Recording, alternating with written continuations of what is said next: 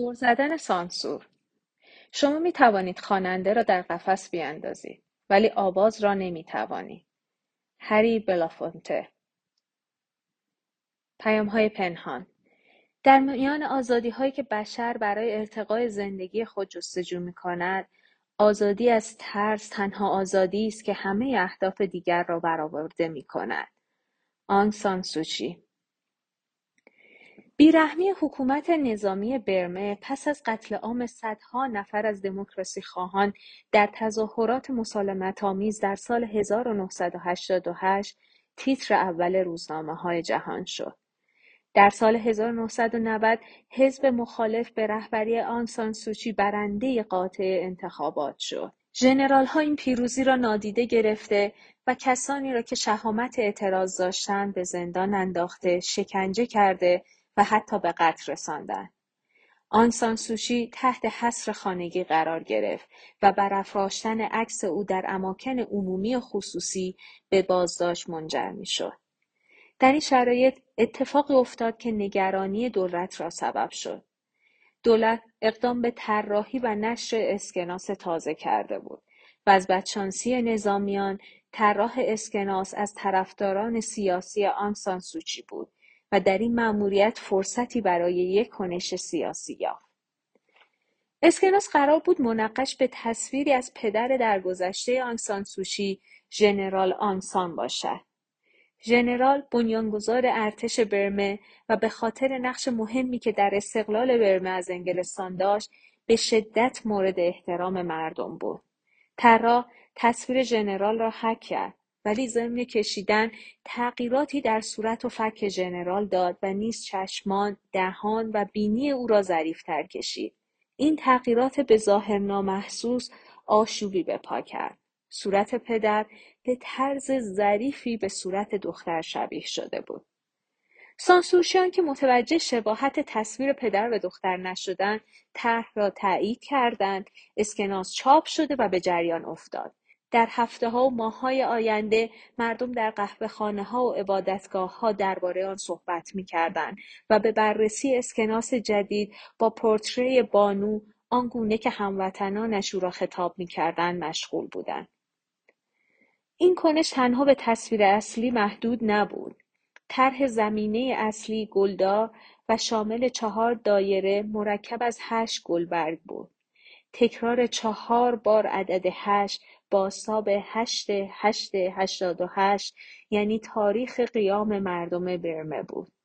بعضیا بر این باور بودند که بیش از یازده پیام پنهان در طراحی اسکناس وجود دارد. ولی همگی بر یک نکته توافق داشتند که تصویر آنسان سوچی به معنای لغوی نام او یعنی مجموعه درخشان از پیروزی های کوچک مشخص ترین آنهاست. مردم اسکناس ها را با افتخار نگاه می داشتن اما جنرال ها نه تنها احساس افتخار نمی کردن بلکه اسکناس یکیاتی واحد پول برمه را غیرقانونی شناخته و از گردش خارج کردند. آن دسته از مردم که هنوز آن را نگه داشتند در حکم گنجینه ای از آن مراقبت می کنند. امروز این اسکناس به اسکناس دموکراسی معروف است. عدم تمایل مردم برمه برای تسلیم در برابر بیرحمی های حکومتگر در طول سالها تغییر نکرده است. این امر در انقلاب معروف به زعفران در سال 2007 خود را نشان داد. در یک سلسله تظاهرات توده‌ای که توسط راهبان رهبری می‌شد، حداقل سی و یک نفر کشته و هزاران نفر کتک خورده و یا به زندان افتادند. از آنجا که رسانه های دولتی اخبار واقعی را منعکس نمی کردن و کسی هم انتظار آن را نداشت، مردم شرجاع برمید راهی پیدا کردند که حتی در اوج اختناق اخبار واقعی را منتقل کنند. روزنامه روشنی نوین میانمار در شماره دوازدهم اکتبر 2007 عکسی را چاپ کرد و مدعی شد که تظاهرات علیه جنگ عراق در انگلستان است. سانسورچیان برمه که این گونه اخبار را دوست داشتن عکس را به دقت نگاه نکردند. عکس نشانه ای از تظاهرات علیه جنگ عراق نداشت و برعکس تظاهرات مسالمت آمیزی بود که در لندن به طرفداری از راهبان و حرکت دموکراسی خواهانه مردم برمه که چند هفته قبل سرکوب شده بود انجام شد. آرم کمپین برمه در انگلستان که دولتیان از آن نفرت داشتند به وضوح در تصویر به چشم می‌خورد و هیچ جایی از عراق نامی برده نشده بود. عمل شجاعانه جابجایی تصویر سبب شد که مردم از همبستگی جهانی برای حمایت از دموکراسی در برمه مطلع شوند. عملی که خش برای ها و تسلی برای مردم برمه آورد. مطلق هسته‌ای مقاله علمی در تاریخ دوازدهم آوریل 2007 در روزنامه جامع جمع در ایران تئوری نسبیت انیشتن را مورد بررسی قرار داده بود. خود مقاله بیضرر بود اما همراه آن عکسی از انیشتن و تخت سیاه پشت سرش بود که در آن دستکاری شده بود به این معنی که پیامی به زبان فارسی ولی با حروف انگلیسی برای محمود احمدی نژاد رئیس جمهوری که سالها با درخواست جامعه جهانی برای توقف فعالیت‌های اتمی ایران مخالفت می‌کرد بر روی تخت سیاه نقش بسته بود. پیام این بود عجب غلطی کردم این اتم را انداختما بابا محمود جون بیخیال شو جون من رئیس جمهور ایران و همکارانش که روزنامه نگاران را برای جرمی کمتر از این زندانی می‌کردند زمانی متوجه شدند که دیگر دیر شده بود. کسی که عکس را دستکاری کرده بود و سبب اهانت علنی به رئیس جمهور شده بود به خوبی رد خود را گم کرد و هرگز پیدا نشد. شایعات داغ در سال 2003 که جنگ در دارفور در غرب سودان شروع شد، سیاستمداران دنیا قتل عام مردم توسط ارتش مورد حمایت دولت سودان را جدی نگرفتند. حتی زمانی که هواپیماهای سودانی دست به بمباران دهکده ها می زدن و دهها هزار نفر را به قتل رساندن، دولت ها سعی می کردن طرف دیگر را نگاه کنند. سرانجام شهروندان نگران در گوشه و کنار جهان سیاستمداران را وادار کردند به صدای آنها گوش کنند. دیگر امکان نداشت کشتار را بشود نادیده گرفت.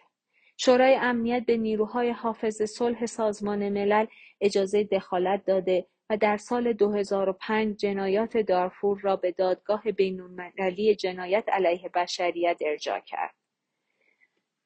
در سال 2008 دادستان قصد خود را برای اعلام جرم علیه عمر البشیر اعلام کرد.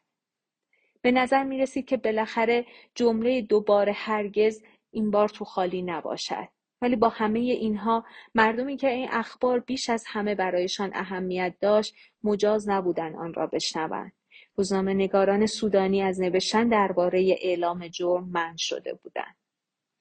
در نوامبر 2008 روزنامه نگاران و سردبیران اعتراضات بی سابقه ای را علیه آنچه محدود کردن آنها در نوشتن نامیدن سازمان دادند. در اعتراض به ممنوعیت آزادی بیان روزنامه نگاران به طور موقت دست از انتشار روزنامه های خود کشیدند. رژیم نیز برای مجازات روزنامه نگاران اقدام به بستن روزنامه ها کرد. عملی کاملا مشابه ولی به دلیلی کاملا متضاد. از یک طرف نگاران به دلیل اعتراض به سانسور دست از کار کشیدن و از طرف دیگر دولت برای اینکه آنها جرأت کرده و دولت را به چالش کشیده بودند اقدام به بستن روزنامه ها کرد. زمانی که روزنامه ها انتشار خود را از سر گرفتن هنوز با سانسور روبرو بودند. روزنامه نگاران روزنامه اجراس الحریه ناقوس های آزادی که در خارتوم منتشر می‌شد مصمم بودند که درباره اعلام جرم عمر البشیر رئیس جمهور سودان بنویسند. آنها می‌دانستند که در شرایط عادی امکان اینکه این خبر را از زیر سانسور رد کنند وجود ندارد. برای همین استراتژی جدیدی ابداع کردند. وقتی سانسورشی به سر کار خود آمد آنها نزدیک میزی که او نشسته بود جمع شدند و به گفتگو درباره شایعات داغ سیاسی پرداختند به این امید که حواس او را پرت کنم و او مطالب را به دقت نخواند حواس سانسورچی پرت شد و مطالب ممنوع از دستش در رفت و چاپ شد و همان گونه که یکی از دبیران روزنامه گفت راهی برای ضربه متقابل بود خبرهای خندهدار در سال 2005 در نپال شبانه همه آزادی ها یک بار از بین رفت. شاه گیانندرا مجلس را منحل و در کشور حالت فوقالعاده اعلام کرد. او پس از آنکه برادرزادهاش در عالم مستی شاه و بقیه اعضای خانواده سلطنتی را قتل عام کرد شاه شده بود. سیاستمداران منتخب بازداشت شدند و خطوط تلفن برای جلوگیری از تماس با خارج از کشور قطع گردید نپال به صورت یکی از سختگیرترین کشورهای دنیا از نظر سانسور درآمد. علیرغم تهدیدها و بازداشتها روزنامهنگاران مرعوب نشدند. به عنوان مثال خبرنگاران رادیو ساگارماتا برنامه خبر را پخش می‌کردند ولی آن را بیخبری مینامیدند. به خبر در زبان نپالی ساماچار گفته می شود ولی لغت کمتر رسمی دیگری هم دارند. مالچال که معادل گپ و گفتگوست. سو ماهان بیستا سرپرست رادیو ساگارماتا بعدها در مصاحبه گفت به جای خبر گپ را به کار می بردیم. مقامات حکومتی به زودی متوجه برنامه خبر نیست فقط گپس شدن و تهدید کردند که رادیو را در صورت تعطیل نکردن پخش برنامه مالچال خواهند بست.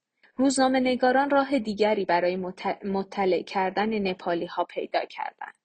از آنجا که برنامه های کمدی سرگرمی محسوب می‌شد و مجاز بود آنها کمدین مشهوری را پیدا کردند که اخبار را به شیوه کمدی و با آواز می‌خواند مقامات حکومتی که از مقابله با خبرنگاران به شدت عصبی شده بودند اقدام به بستن اکثر ایستگاه های رادیویی مورد علاقه مردم کردند باز هم نپالی ها علا این مشکلات راهی برای اطلاع رسانی پیدا کردند. در شهر بیراتناگار جمعیت زیادی گرد آمدن و یک نفر با بلندگو اخبار را می‌خواند وقتی این شخص بازداشت می‌شد کس دیگری جایش را می‌گرفت عزم مردم عادی نپال در ایستادگی بر مواضع بر حق خود سبب شد که حاکمان قانون شکن دست به عقب نشینی تاریخی بزنند.